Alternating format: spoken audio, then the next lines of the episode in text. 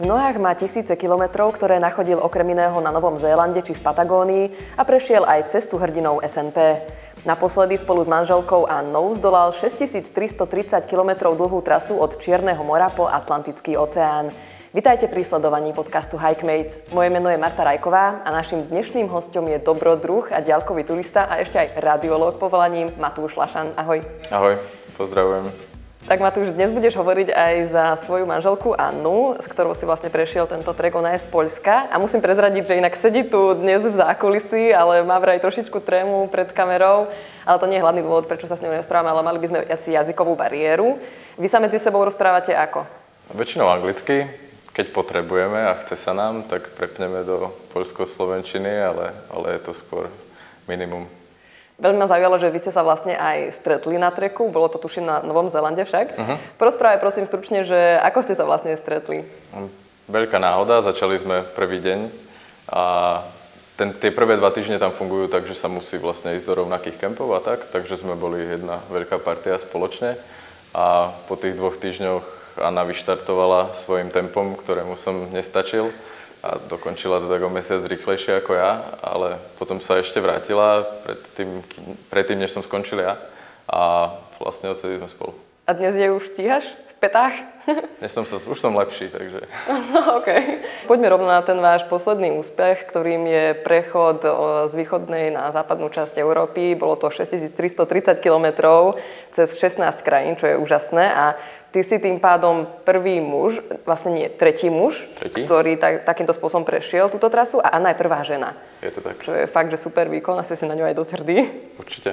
Bol toto nejaký váš spoločný sen, alebo ako ste vôbec prišli na takýto, z môjho pohľadu, dosť šialený nápad? My sme ten plán mali už dlhšie. Keď sme sa vrátili z Patagónie, tak sme hneď premyšľali nad tým nejak, čo robiť ďalej. A prišla nám ako dobrý nápad skúsiť prejsť Európu a vlastne žiadna ďalková trasa vyslovene nevedie takto horami cez, cez celý kontinent, ale dá sa to.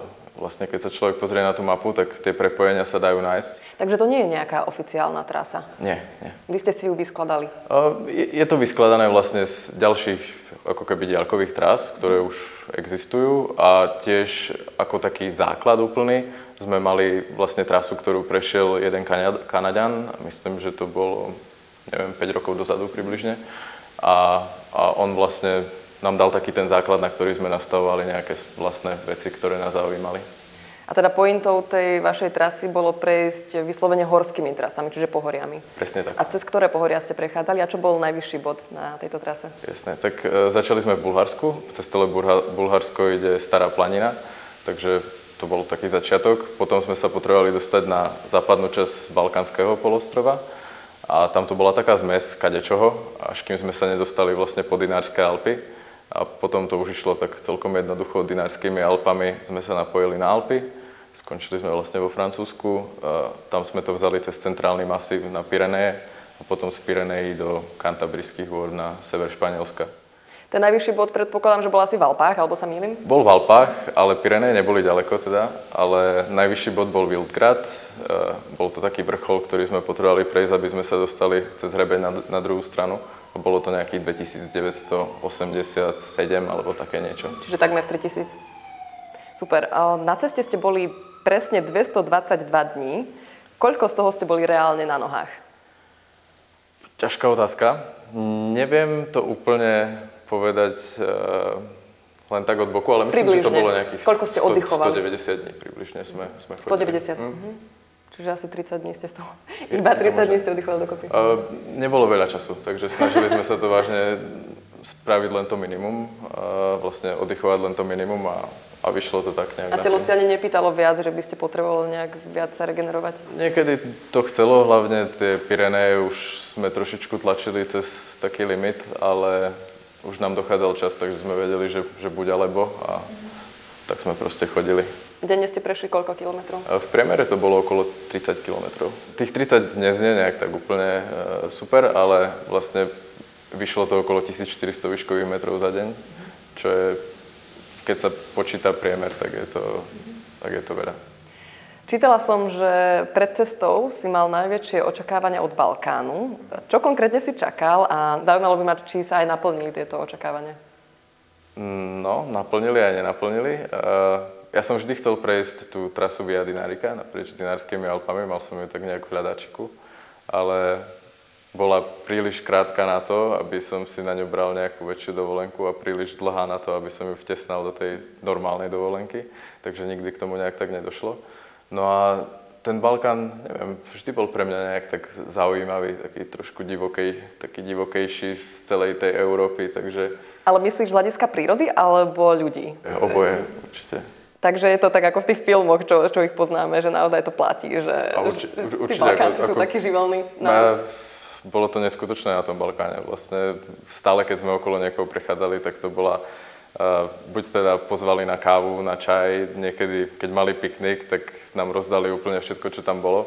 A samozrejme, keď niekto nevedel nejak, tak vždy existuje to medzinárodné slovo balkánske rakia, ktoré poznal každý, takže, takže aj k tomu došlo niekoľkokrát. Takže ste ešte to aj popili. Dá sa vôbec pri tom akože pokračovať v trase? No, miestami sme mali problém, lebo niekedy to bolo skôr také travidlo, ale, ale zvládli sme to nejak, no.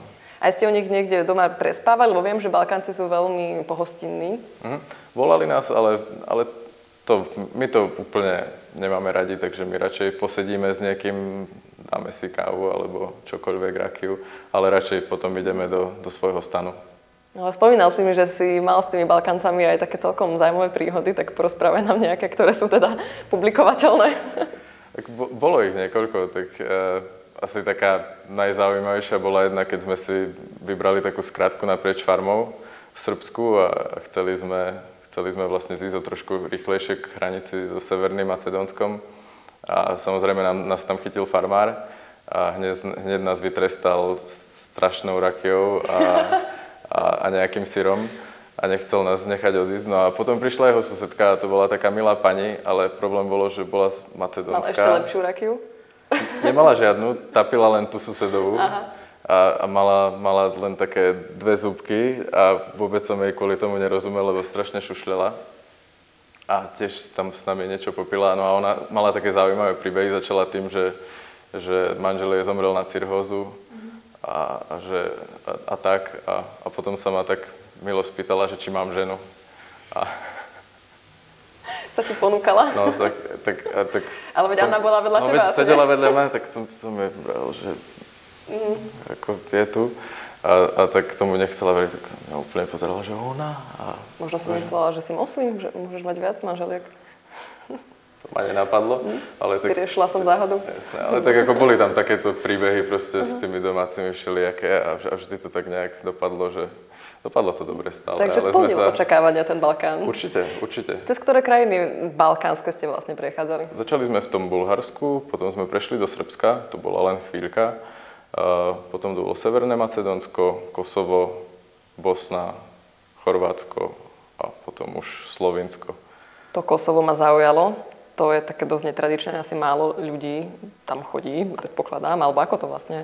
To neviem, popravde, ale hory boli krásne. My sme začali Kosovo e, v pohorí Šar. E, To sú hory na, na hranici so Severným Macedónskom. A bola stále do zima, my sme začínali skoro na jar, takže, takže veľa snehu, ale hory boli perfektné. A, a čo ma prekvapilo, ľudia boli ešte lepší, než, než, než kdekoľvek. To bola jedna, myslím, že z, naj, z najlepších krajín. A plus toho, že tam žijú hlavne Albánci, tak nikto nepo, neponúkal rakiu, takže mm-hmm. sme... Takže Konečne ste detoxikovali trošku? Hej, ale malo to tiež takú nevýhodu, že oni pili takú kávu, že by aj koňa prebrala a kľudne ju naliali aj o 8 večer, takže potom sme, potom sme nemohli spať zase. Ale bolo to, bolo to strašne milé, tí, tí ľudia tam boli úžasní. Čím sú lepší, ako si, ako si vravel, podľa teba? Neviem, či sú lepší, ale sú takí otvorenejší, že neboja sa aj pozvať cudzinca, niekto im ide proste s batohom popred dom a vyzerá ako bezdomovec proste a, a, a nemajú problém ho, ho pozvať. Taký pohostinný. Hm, kľudne pohostiť, aj, aj pozvať na noc, lebo každý to skoro robil, len že my sme väčšinou nedostávali, ale, ale proste sú, sú otvorenejší. Kadiaľ viedla ďalej vaša trasa po tom Balkáne? Zo Slovenska vlastne do Alp, tam sme najprv, tam bol dlhý úsek, asi 180 km na hranici Rakúska a Talianska. To bola veľmi pekná časť a potom sme sa vlastne tak prepletali Taliansko, Rakúsko, Švajčiarsko, sme potom prešli do Francúzska a, a tam Alpy končili. Mm, a tie Alpy boli asi tá najnáročnejšia časť, alebo nie? Záleží od toho, z akého uhla pohľadu sa na to pozrieme, lebo fyzicky najviac nám dali asi Pyreneje, si myslím, ale tam malo to viac dôvodov. Určite jednak tým, že nám tam dochádzal čas a, a museli sme chodiť, aj keď by sme si asi normálne už vzali trošičku viac voľna. Čo znamená, že vám dochádzal čas? Vy ste to mali vypočítané na presný počet dní, alebo prichádzala zima, alebo prečo vlastne ste sa museli... Všetko, všetko. Mm-hmm. Jednak nám dochádzal čas tým, že ja som mal neplatené voľno v práci a 1. decembra som mal nastúpiť, takže to bolo jedno ohraničenie. A druhé ohraničenie bolo tá zima. A vlastne Pireneje boli posledná časť, kde nás nejak mohla zastaviť a my sme už na začiatku Pireneji mali dosť nejaké snehové búrky a, a také veci, takže sme sa báli, že po horúcom lete, tak nejak, že by to mohlo prísť rýchlo potom. A konec sa to ukázalo, že to je blbosť, ale, ale aj tak sme sa snažili proste cez tie Pireneje prejsť, nech, nech to dáme. Ako vyzerá taká snehová búrka? Ona je pekná, pretože sme sedeli v chate a kurili sme si do, do takej malej pece, takže to bolo všetko také, také fajn, ale potom ráno sme, sme vyšli na ten hrebeň a tam to, tam to bolo zaujímavejšie, no strašne fučí, človek nič nevidí a, a prediera sa snehom a tak, ale my sme mali šťastie, že v tej časti uh, to nebolo exponované, že tie kopce boli vysoké, išlo to do nejakých 2700 nad morom, ale neboli to také svahy, že človek by sa niekam zosunul alebo tak, takže, takže to bolo šťastie a na tom hrebení ten úsek mal asi 10 km alebo 15 a stalo to za to. Vidím to tak živo pred sebou. to, sú tie, to sú tie spomienky, ktoré proste človek uh-huh. už nevytesní nejak z tej hlavy, takže... Ale to asi na tom aj tak máte radi, nie? Keď to tak prekonávate fyzicky určite. však. Vidím to, to na tebe úplne, že... to sú potom tie endorfíny, uh-huh. so, sa zapíše do, do tých spomienok. Spomínal si chaty, takže ste e, celý čas prespávali takto v nejakých chatkách, alebo ste mali aj stan a stanovali ste? Mali sme stan, väčšinou sme využívali stan, ale my máme radi také tie bivaky a, a chaty a podobne, takže keď bola taká možnosť, tak, tak určite sme niekam zaliezli. To bolo potom fajn, hlavne keď je počasie horšie, alebo keď sa očakáva nejaké zlé počasie, tak, tak pri, prikúriť trochu do pece a, a zohriať sa, to je fajn. Pamätáš si váš najnáročnejší a možno aj najdlhší deň, že koľko ste reálne boli na nohách a ako ten deň vyzeral? Hmm, to si pamätám.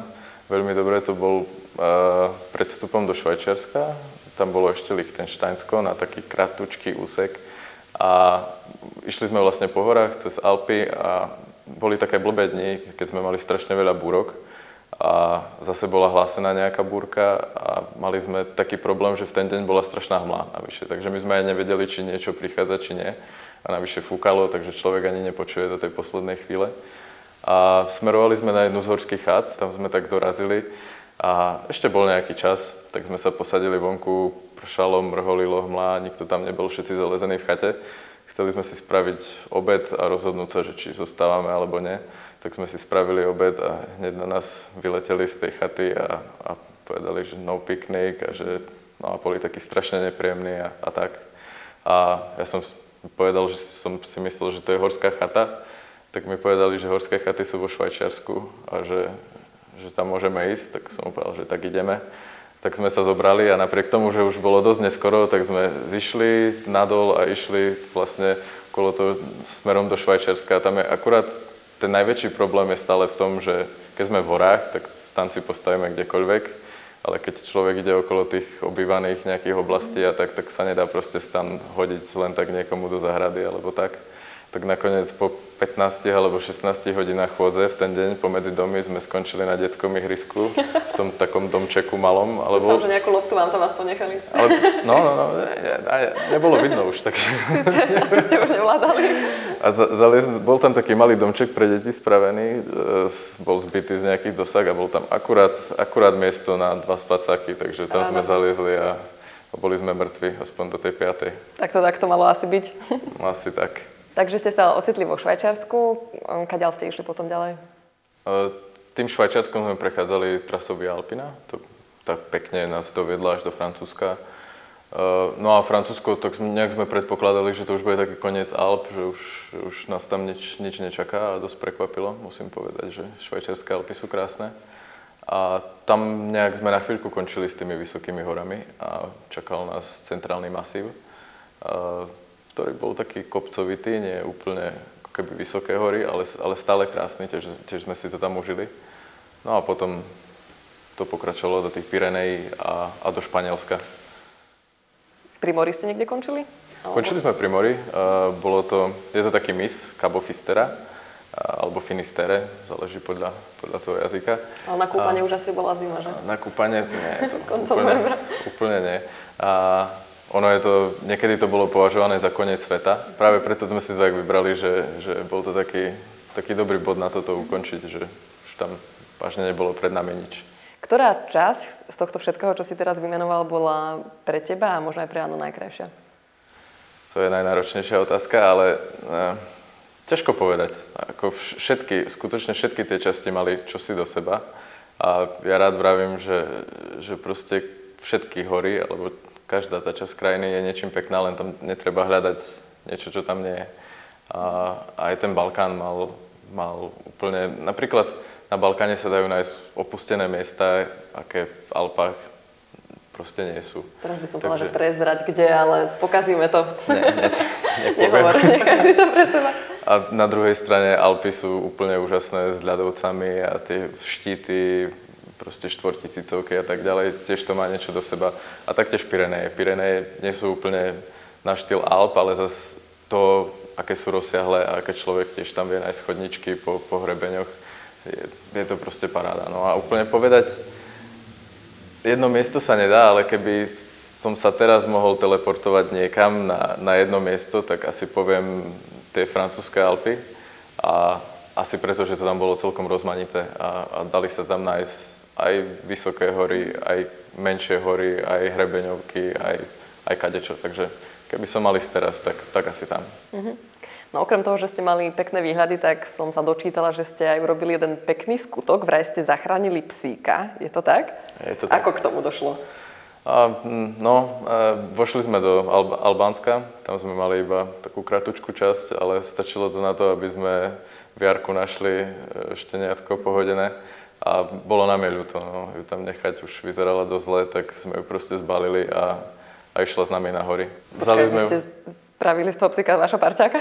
No, na, na chvíľku bol náš parťák, uh, pretože nedalo sa inak. My sme už boli v podstate v horách a čakal nás prechod do Čiernej hory. A vlastne vracať sa niekam s ňou do Albánska nemalo smysel, takže zbalili sme ju do batohu. A chodila s nami ako keby v tom takom mešovom vrecku. A 4 dní nám dávala do tela svojou váhou aj, aj trošku povahou. Takže Prepašovali sme ju teda do Čiernej hory, tak trošku ilegálne. Dúfam, že z Čiernej hory to nikto nebude, nikto nebude počúvať. Mali sme výhodu, že do tej Čiernej hory sme sa dostali zelenou hranicou. My sme na ňu mali permit, nie pre psa, ale, ale, ale to je jedno už teraz, to už je história. A, a dostali sme sa do Čiernej hory a ja som mal výhodu, že som tam uh, bol mesiac počas školy a mám tam dosť kamarátov, takže, takže na chvíľku sme ju tam odstavili, kým, kým sa povybavovalo všetko, čo, čo sa muselo povybavovať a, a teraz je už v Poľsku na farme, takže už je z nej farmársky wow. pes. To je krásny príbeh. Ani som nečakala inak, že to je taký, takže to je veľký príbeh. Hm, je, je paráda. Ako sa volá? Tyra. Tyra. Nádhera. OK. Od šteniatok mali skok k sprchám, lebo to by ma fakt zaujímalo, že ako hm. ste riešili sprchu a hygienu. To musí byť asi dosť náročné, takto počas 222 dní. Zvykneš si keď je tam nejaký potok alebo tak, tak snažíme sa samozrejme umyť, ale, ale smrdíme, akurát, že my to necítime. To je tá výhoda na tom chodení, že, že vlastne ani ja, ani Anna, vlastne ani navzájom seba, ani, ani samých seba nikdy necítime a ten prvý taký, prvý taký moment, keď zistíme, že niečo nie je úplne v poriadku, je keď prídeme do tej dediny a cítime niekoho, že, že ako smrdí normálne ako človek. A vtedy si vravíme, že my sme asi trošku ako tie zvieratá vtedy ale je to proste súčasť toho a, a my, my to veľmi neriešime. Nestalo sa nám zatiaľ, že by to riešil niekto okolo nás a samozrejme snažíme sa robiť nejak tak maximum, ale keď, keď tá sprcha nie je, tak proste nie. A myslím, že najdlhší interval sme zatiaľ mali i 10 dní alebo 14. Myslím, že na Islande to bolo nejak tak. A to je už dosť? Je to dosť, no. Je to dosť a my radi akože vždy, keď je možnosť, tak radi operieme, radi sa tak tiež dáme dokopy, trošku poľuč, poľučtíme, ale, ale nedá sa to vždy. Ale práve to v tej, v tej divočine to človek až tak nerieši, tam sú dôležitejšie veci. SPP predstavuje najväčší filter CO2 na Slovensku. To je on. Zachytí tony CO2, zníži uhlíkovú stopu, aby si život zachoval svoju rozmanitosť. Chcete sa pozrieť dnu? Žiadne technológie, ale les, ktorý vysádza aj vaša uhlíková stopka. Vďaka tejto službe pomáhame prírode spolu. Viac na SPP.sk. Toto by bola asi skôr otázka na Annu, ale to by ma fakt zaujímalo, že, že ako to má ona ako žena, že pre nás, babi, je to asi dosť taká, že chulostivá téma, že nesprchovať sa a mhm. tak. Dostávame tieto otázky často tiež, hlavne ohľadom menštruácie a tak. Takže ja už viem, mám naštudovanú odpoveď. Si pripravený? som, som pripravený. A v podstate Anna používa menštruačný kališok Aha. A, a prakticky ten stále nejak tak e, raz za mesiac sa to vyvarí a, a inak to potom používa a keď sa dá, tak mm-hmm. samozrejme nejaká taká základná hygiena vodou a, a podobne, ale nič iného vlastne neriešime. Wow, no tak díky. Netušila som ani, že sa dozvieme až takéto detaily, ale tak je to užitočné určite pre baby, ktoré by aj chceli ísť na takéto ďalkové treky, ale viem, že táto vec ich často odrádza. Dostávame veľmi často tieto otázky, takže myslím si, že nie, je to v pohode na to mhm. odpovedať. Mm-hmm. A navyše ty si aj lekár, takže podľa mňa pre teba takéto asi všetké témy sú úplne v pohode, nie? Samozrejme. Že nemáš s tým problém. Zaskočilo vás niečo počas treku?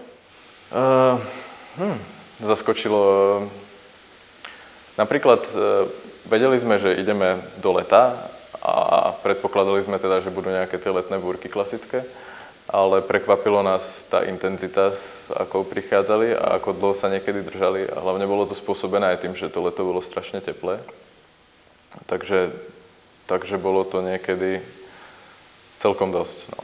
A hlavne v tom Francúzsku Vlastne bolo to už neskôr, mysleli sme si, že nejak tak na jeseň vymiznú a držalo sa to neskutočne dlho. No vlastne ešte aj na severe Španielska, keď sme boli, tak ešte aj v tom čase nás sem tam nejaká búrka s bleskami chytila, takže z tohto, z tohto pohľadu sme určite trošičku boli zaskočení. Mali ste za mnou rozdelené úlohy, že napríklad neviem, niekto plánoval, niekto bol navigátor, že ako ste to mali? Máme to rozdelené.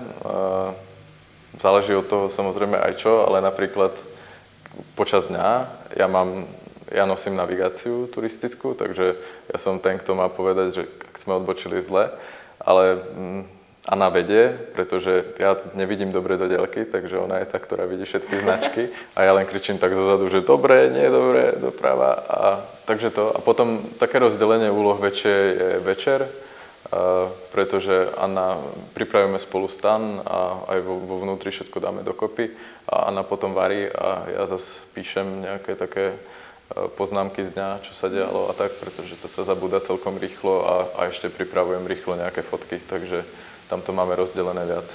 To je pravda, inak ja veľmi často počúvam, že testovateľa alebo niekedy aj cestovné kancelárie hovoria, že nedarujte si hmotné veci, darujte si zážitky, lebo tie vám nikto nevezme. Ale podľa mňa to vôbec nie je pravda, lebo naozaj ten čas vezme tie zážitky, že človek na to fakt zabudne, pokiaľ nemá zápisky.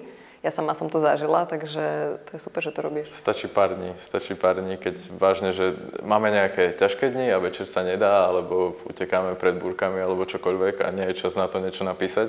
A stačí, keď prejde 2-3 dní a už, už, to, už to dolujem z hlavy celkom, ale a píšeš si tam zážitky, nejaké príbehy, alebo aj nejaký budget, že čo vlastne je obsahom tvojho notesu alebo diára? Trošičku aj ako keby kadeľ sme prechádzali a tak, aby som si to nejak vedel vizualizovať, ale snažím sa zachytiť aj nejaké také svoje pocity, lebo to sú väčšinou veci, ktoré rýchlo, rýchlo vymiznú. Človek už potom nevie proste, ako sa cítil v ten daný deň.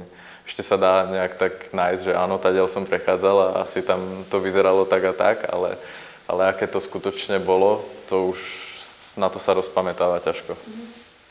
A trasu plánovala Anna, ak si dobre pamätám. A ako sa vôbec dá naplánovať takáto trasa? Čo všetko tam vlastne človek musí, na čo všetko musí myslieť? Plánovanie bolo pomerne jednoduché, pretože ani jeden z nás ho nemá rád, takže sme spravili iba úplné minimum, ktoré, ktoré bolo potrebné a my sme si spravili vlastne taký Vyslovene hrubý náčrt e, s tým, že sa dá použiť v prípade, že nič lepšie nenájdeme, e, ako keby okolo, tak, tak vážne môžeme potom pokračovať, ale my strašne radi, radi vlastne práve na tej trase, keď niekde sme, tak sa snažíme hľadať okolo, či tam nie je nejaký pekný hrebeň, pekná trasa, nejaká nová trasa alebo čokoľvek iné. Lebo vlastne keď je človek tam, tak je to mnoho jednoduchšie pozrieť sa do tej mapy, spýtať sa niekoho, skúsiť odbočiť. Vlastne v tomto zmysle sme, my sme, snažíme sa byť taký nie proste držať len toho niečoho, čo sme našli doma na počítači, lebo doma na počítači sa nikdy nenájdu tie najlepšie veci, takže, takže v tomto... Mhm. Radi improvizujete? Presne tak, tá improvizácia je dôležitá. Treba vôbec takýto trip nejako do detailov plánovať, alebo je to najdôležitejšie skrátka nešpekulovať a vyraziť? Asi nešpekulovať, vyraziť. Nejaký plán, samozrejme, ako hovorím, ten základný plán je asi dobrý. Nejak to, Čo to mať znamená? aspoň, Čo aspoň zhruba. Ja mám rád byť? napríklad, e, máme e, nejakú tú základnú trasu, máme ju vygenerovanú, máme ju v tej turistickej navigácii. Treba je zlé počasie, niekde na hrebení vyťahnem turistickú navigáciu, viem, že podľa nej môžem ísť a, a niekam dôjdem. Takže, takže aspoň tak. A, a potom samozrejme, keď niekde odbočujeme a podobne, tak, tak už snažíme sa samozrejme taktiež si to nejak, preniesť do tej, do tej GPS-ky a, a snažiť sa nejak tak bezpečne to spraviť. A potom vlastne na trase, čo je také najdôležitejšie pre nás, je prísť do nejakej dediny e, a tam si vlastne zistujeme, koľko dní nám to asi bude trvať do ďalšej dediny alebo niekde, kde je obchod a vlastne koľko jedla musíme nakúpiť a tak. Ale to sa už deje vyslovene na trase. Takže na začiatku, čo vieme naisto, je len ten hrubý náčrt trasy a, a kde je druhý obchod, lebo potrebujeme mať za sebou už nejaké jedlo. Takže, a tam, tam, tam to začína. Takýto trip si vyžaduje naozaj veľmi veľa času. Ako ste to mali v práci? Pustili vás v pohode obidvoch? Uh, nebol to problém v podstate. Uh, Anna už nepracovala predtým, keď sme odchádzali a ja som... Uh, proste som im povedal, že, že nejak tak by som to chcel, že by som chcel ísť. Samozrejme, neboli radi, ale... ale Inú možnosť ale, nemali? Je to tak proste, no. je, je to naša priorita, nás to strašne baví, takže, takže sme vedeli, že chceme ísť a, a ja sa snažím byť k nim úprimný, teda, že, že rád sa tam vrátim a, a rád budem zase pracovať, ale že proste te, ten, to cestovanie a, a chodenie a turistika nás baví, takže, takže chceme robiť aj to. Malá odbočka teraz, ty si povolaním radiológ. Čo vlastne taký radiológ robí? Lebo ja približne tak nejak tuším, ale neviem úplne presne a dúfam, že teda sú ďalší diváci a poslucháči, ktorí to tak majú rovnako. No, väčšina ľudí si myslí, že robím rentgeny, ale nie je to pravda. Ja ich vlastne len popisujem a sú to rentgeny, vlastne všetky zobrazovacie metódy, nejak tak rentgen, CT, magnetická rezonancia, ultrazvuk, to je v podstate... Je to náročná práca, že vlastne potrebuješ sa aj takýmto spôsobom by som povedala, že dosť extrémnou turistikou vyventilovať, alebo to s tým nejak nesúvisí? Určite je to, je to náročné, jednak aj ľudí je veľa v nemocniciach a aj práce ešte viac, takže uh, ja vlastne po nejakej dobe už cítim, že, že už nejak tak energia dochádza v tomto, v tomto smere, takže ja to tak nejak potrebujem ísť niekam a, a vyvetrať to. A samozrejme snažím sa robiť maximum. Keď som v nemocnici, tak robím maximum tam, ale keď som vonku, tak, tak chcem byť maximálne vonku. Chvíľku pred týmto rozhovorom som sa rozprávala s Annou a stihla mi prezradiť, že ona je naozaj že taký echt dobrodruh, lebo ona vlastne niekoľko rokov cestovala a popri tom pracovala, takto sa presúvala po svete. Uh-huh. A vlastne asi aj v rámci toho ste sa vystretli na tom Novom Zélande, ak sa nevýlim, nie? Je, to tak. Tie rozhodnutia, čo sa týka testovania, prichádzajú tak nejak prirodzenejšie pre ňu a ona aj na ten Zéland sa rozhodla len tak, že, že a idem a, a je dobrý čas začať o dva týždne, tak proste si zbalila batoh a vlastne bez, bez čohokoľvek vyrazila. Zato ja som to musel plánovať rok a pol, ale, ale no, tak v tomto a vlastne cestuje už roky, myslím, že ja neviem, 18-15 rokov už je na cestách, takže asi, asi tieto rozhodnutia potom prichádzajú trošičku prirodzenejšie, ale to by sme sa museli opýtať aj. Takže dlho asi neobsedíte doma ani jeden, ani druhý. My tak nejak už ku koncu každej trasy tak nejak premyšľame, že už nám tak nejak beha hlavou, že čo by sme mohli na budúce, takže, takže určite pôjdeme. A čo to bude na budúce? Nevieme. Ešte neviete? Nevieme. ste? Nie, nie. Ako tých trás je strašne veľa, ktoré by sa dali prejsť a je strašne veľa miest, ktoré by sme chceli vidieť, takže, ale tie možnosti sú nekonečné od Ameriky, Himalají, Ázie, Austrália, neviem, dá sa ísť proste všade. Všade je čosi a všetko by sme chceli vidieť, ale ide to pomaly pešo, takže... Boli ste spolu aj v Patagónii, aj na Novom Zélande ste sa teda aj stretli. A, takže predpokladám, že už máte toho toľko nachodené, že fyzicky ste boli pripravení, že ste nemuseli nejak extra trénovať pred týmto 6000 km dlhým trekom. Ale zaujímalo by ma, že ako ste to mali s plánovaním alebo prípravou skôr takých tých materiálnych vecí, napríklad výbavy, um, či sa na to musíte nejako špeciálne pripraviť a veľmi akože prísne selektovať, čo môžete zobrať a čo Jasné, ono, je to trošku naopak, e, že tá materiálna príprava je pre nás momentálne strašne jednoduchá, lebo berieme len presne to isté, čo sme mali predtým. Takže ono toho nie je veľa, samozrejme človek musí zobrať nejak tak, také minimum, aby, aby toho nevlačil veľa. A čo je to minimum? Minimum čokoľvek, čo netreba, tam, tam nesmie byť. Napríklad? Takže, takže Žehlička na vlasy? presne tak, alebo kávovar. Okay. čo to, to treba nechať doma. Nie, ako, To vám navaria aj tak v albánsku kávu, nie silnú. Napríklad, yes, presne. Napríklad, uh, dajme tomu z oblečenia, na, na výmenu máme len spodné prádlo a, a ponožky. To je všetko, čo nosíme na výmenu a potom... Môžem len- sa spýtať tak veľmi akože intimne, že koľko kusov spodného prádla si beriete na takýto dlhý trek? Máme len to jedno náhradné, okay. jedno náhradné v batohu a potom, keď to jedno, alebo keď niektoré z nich sa začína trhať, tak kupujeme nové. To je nejaká taká... Ale mať to zase, mať to v To batohu je viac, fakt minimalistické. Mm, mm, je, no. A, ale proste o tom to je. Tá, ten batoh musí byť ľahký. A, Koľko váži? uh, no, my máme asi 7,5 kg, ale je to aj dané tým, že ja akorát fotografujem a z niekoho pohľadu máme dosť zbytočnej elektroniky. Niekto by to kľudne mohol vziať bez toho, keby tú elektroniku vyhodil, tak ten batoh má okolo 5,5-6 kg, maybe, možno, sorry.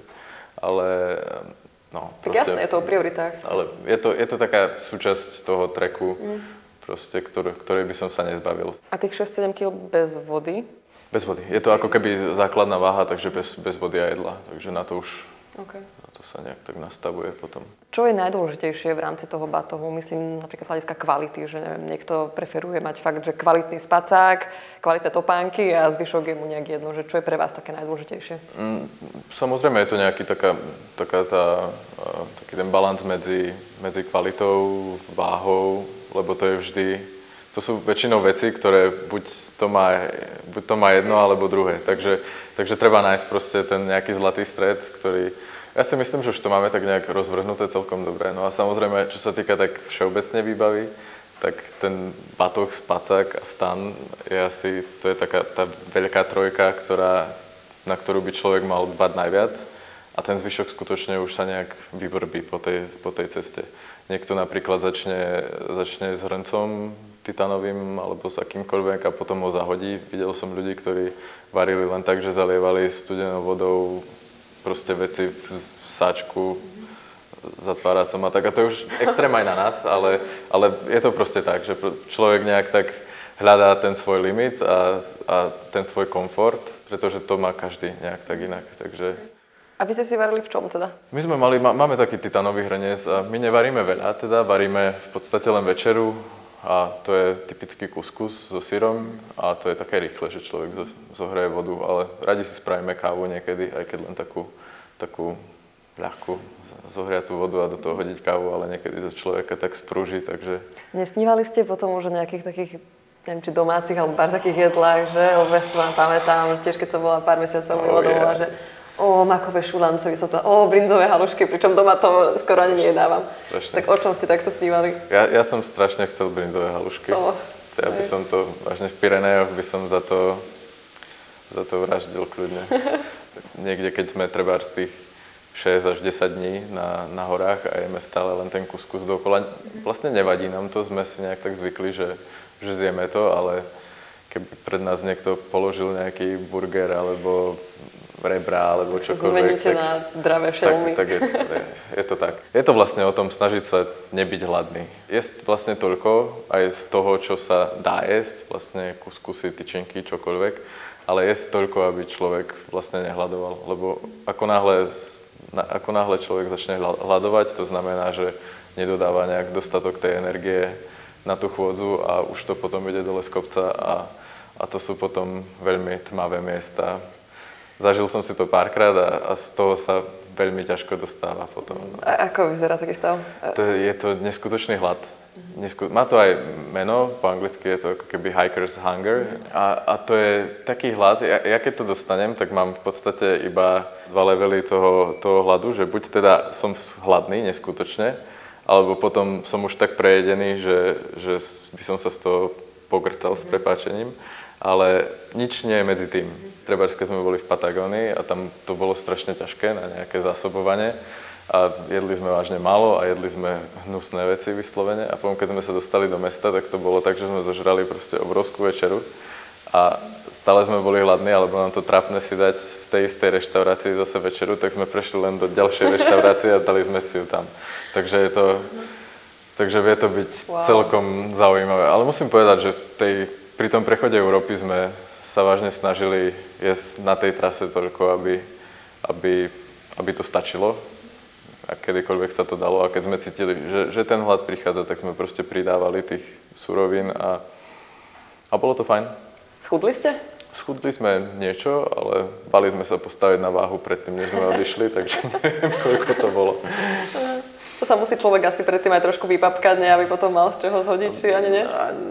Ja to úplne nemám rád, lebo potom si zbravím, že či odíde skôr tuk alebo kolena, uh-huh. takže, takže to je taká tá opäť, že si človek musí vybrať, ale my sa tak pred tou trasou stále snažíme e, fyzicky nejak tak dať, dať dokopy trošku, lebo to telo si musí zvyknúť nejak pomaly. Keď človek do toho nabehne rýchlo a začne hneď chodiť, tak to sú tie momenty, keď sa zapaľujú šľachy a praskajú kolena a podobne. A, tomu sa treba vybarovať. Tento rozhovor ti prinášame vďaka tvorbe magazínu Hikemates. 164 strán príbehov, praktických návodov, úprimných rozhovorov a zamyslení o horách a ľuďoch. Najnovšie číslo nájdeš na hikemates.com lomka magazín. Teraz neviem, že či mám akože dobrú asociáciu, ale z toho hladu mi teraz hneď napadla ďalšia téma, že, že či ste sa nepohádali niekedy s Annou, lebo keď je človek hladný, tak vtedy je fakt, že ak, podľa mňa mnoho ľudí je vtedy akože nesnesiteľných. Pohádať sme sa samozrejme pohádali, ale stále sú také blbosti, proste, že na druhý deň sme sa už na tom zasmiali, že, že proste to nestalo ani za reč. Ale nie preto, že ste boli hladní. Aj Či? Súviselo to aj s tým? Kľudne aj preto. Takže nie som ďaleko od pravdy. tam, potom nie, ako, vážne sme sa, niekedy sú to vážne všelijaké, ten hlad doženie človeka do kadejakých miest. Ale na tej trase je skutočne dôležité proste mať pri sebe niekoho, kto, kto má na to, na to chodenie rovnaký pohľad, že chce sa dostať na rovnaké miesto a, a chce ten deň stráviť úplne rovnako lebo potom, keď niekto treba rád stáva o 9 a, a nechce vstať o 5, aby išiel skôr a ďalej, tak to je potom kompromis pre, pre všetkých a nikdy to nebude dobré. A na tých trasách je to skutočne s tým únavou, hladom a všetkým sú všetky takéto problémy, tak proste eskalujú, alebo teda ešte viac to presne tak, tak že, že, že tam je nutné, aj keď ktokoľvek chodí s kamarátom, s kamarátkom, tak, tak určite to pozná, že, mm. že tí ľudia proste musia byť naladení na, na, na jednu notu a ja mám šťastie teda, že, že s Anou to máme úplne rovnako, takže potom sa hádame len na blbostiach a, a na, na, na varenie, ale, ale nie na tých dôležitých veciach. A teda ponorku ste nemali, ak som dobre pochopila, že skôr ste sa sem tam pochytili, ale... Jasne, ako, ako, ak to chápem správne, že či som proste mal Anny dosť nejak, že by som nechcel byť s ňou, alebo teda ani tráviť deň o samote alebo podobne, tak k tomu, k tomu nedošlo. Lebo sú také páry, počula som napríklad na tej pacifickej hrebeňovke, že kráčajú za sebou 200 metrov, takže stáva sa to. My to máme celkom tak nejak, samozrejme niekedy ten deň strávime kvázi o samote, ale spoločne, že každý má nejaké tie svoje veci, nad ktorými premyšľa a nemusíme sa stále rozprávať, ale, ale myslím, že si v tomto tak nejak vyhovujeme. Tak možno práve teraz si prezradil taký ďalší typ, že asi človek musí mať aj taký čas pre seba nebyť stále zavesený na jeden na druhom, ne? Určite, určite. Ja si rád treba sa na niekedy rada počúva nejaké knižky, ja si rád niekedy dám hudbu a, a proste si to len užívam tak a, a tak nám to vyhovuje. Spomínal si počúvanie hudby a ešte by som sa vrátila vlastne aj k tej elektronike, že ako si všetko toto, mobil a fotoaparát a ešte neviem, čo všetko si mal, nabíjal. Uh, máme obaja powerbanku, uh, 20 tisíc mAh, alebo aká tam je jednotka. A, a to nám vlastne stačí. My obaja máme teda po jednej a vieme, že s tým nejak tak vydržíme kľudne aj 10 dní, keď sa nejak tak snažíme, keď sa nesnažíme, tak kľudne dva. Ale, ale väčšinou nám to stačí. A na, v Patagónii sme skúšali nejaké tie solárne nabíjačky a podobné veci, ale nejak to nepovažujeme za nutné. Radšej menej používame telefón niekedy, aby to vydržalo o čosi dlhšie. Z treku si priniesol, myslím teraz z tohto konkrétneho, lebo však samozrejme zo všetkých ostatných, ale priniesol si super fotky. A, ale nie je to niekedy až taká otrava, že musíš vláčiť tú zrkadlovku, však ona je dosť veľa váži, predpokladám. No to je ten taký... To nepreklínaš niekedy To je taký techniku. ten vnútorný boj, ktorý zvládam, že bez toho fotoaparátu by som vážne nechcel ísť, lebo je to, je to taká druhá vášeň, ktorá ma baví po prichôdzi, skutočne tie fotografie a hlavne tá krajina a podobne. No ale proste človek na to potrebuje nejaký fotoaparát alebo teda nejakú techniku a teraz opäť je otázka stále nájsť ten nejaký, nejakú rovnováhu v tom, um, koľko alebo aký si ten fotoaparát vziať, či radšej ľahší a nejak menej výkonný alebo horší, alebo a tak ďalej. Takže ani raz som si nevzal rovnaký fotoaparát na viac trekov. Vždy minimálne nejaký objektív vymením. Raz si poviem, tento určite bude stačiť, to bude ľahké, to bude super a potom si poviem, no ale možno by to chcelo aj nejaké také sklo alebo radšej nejaký väčší zoom a podobne.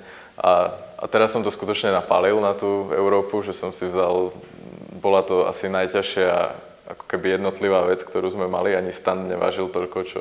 Koľko čo to vážilo? Uh, myslím, že 1,2 kg dokopy. Iba samotný foťák aj s objektívom? Fotoaparát s objektívom. Mm-hmm. Ale, ale stalo to za to.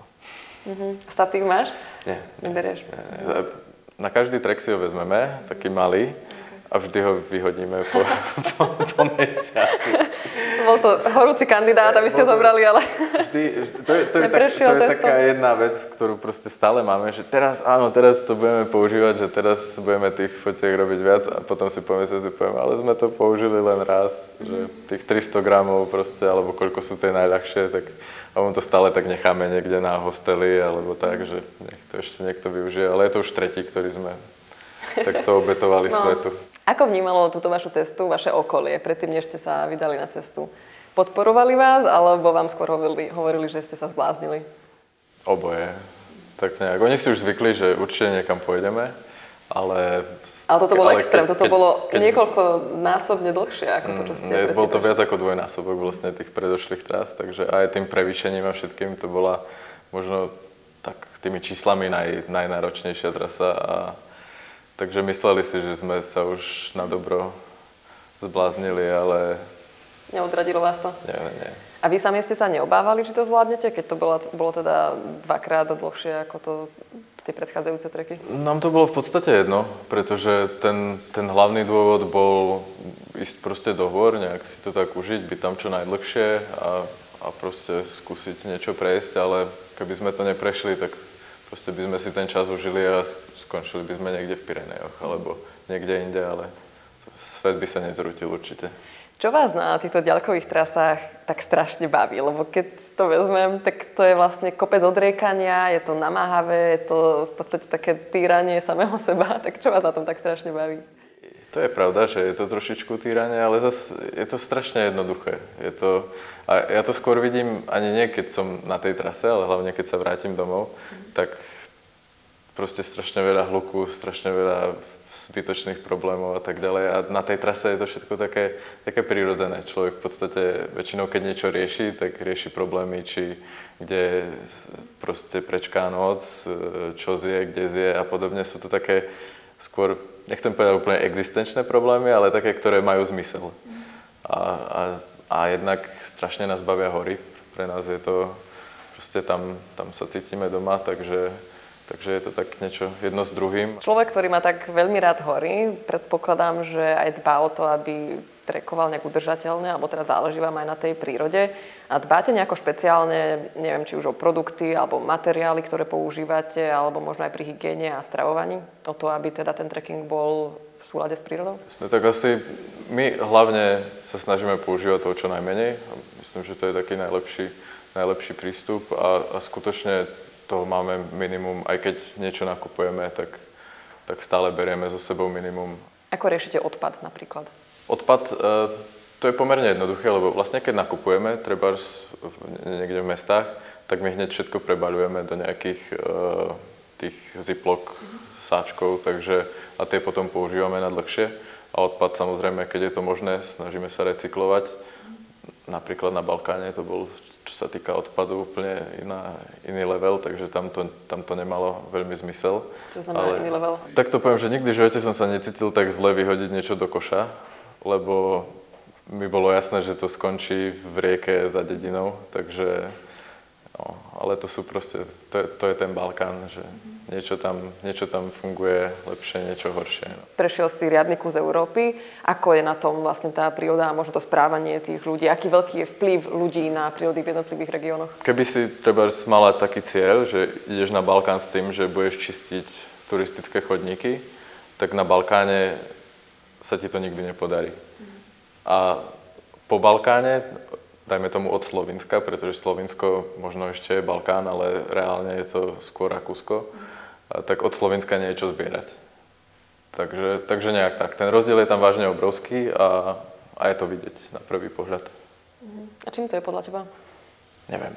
Neviem, je to ťažko, ťaž, ťažko je to povedať. Akože, ja keď si to keď si tak nejak rozpamätám ako, ako malý chlapec, tak viem, že keď som bol malý, tak to Slovensko na to možno nebolo o toľko lepšie ako Balkán teraz.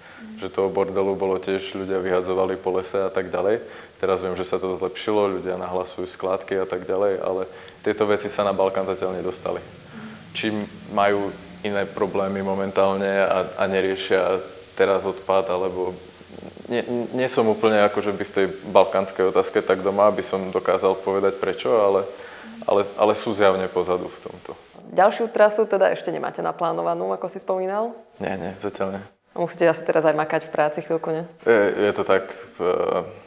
Teraz sa musíme trošičku opäť nejak tak dať, opäť vrátiť do toho života a zarobiť nejaké peniaze, aby sme mohli žiť chvíľku a potom, potom keď zase budeme na tom trošku lepšie, tak začneme premyšľať o tom, kam ďalej. Jasné. Tak ti položím poslednú otázku. Je to otázka, ktorú kladieme každému hostovi podcastu Hikemates a tá znie, že čo by si odkázal svojmu mladšiemu ja? Teda nie, že by si bol nejaký starý, neviem, koľko máš vlastne rokov? Uh, 32. 32, takže... 31? som, som ročník 91. Fúha,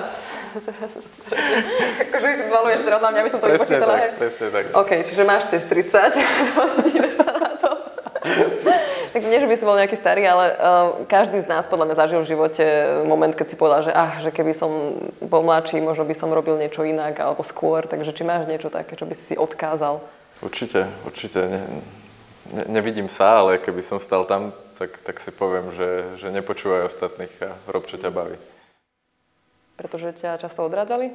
A je to tak, proste sú nejaké také spoločnosti, nejaké také dogmy, ako by ten život mal, mal nasledovať a, a možno, že som to nasledovalo pár rokov dlhšie, než, než som mal.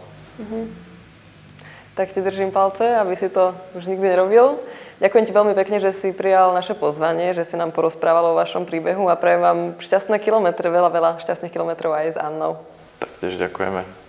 No a veľa šťastných kilometrov prajem aj vám, milí naši diváci a poslucháči. No ako ste počuli od nášho dnešného hostia Matúša Lášana, ďalkového turistu a dobrodruha, ak vás zaujíma ďalková turistika, netreba veľa špekulovať, ale hlavne vyraziť.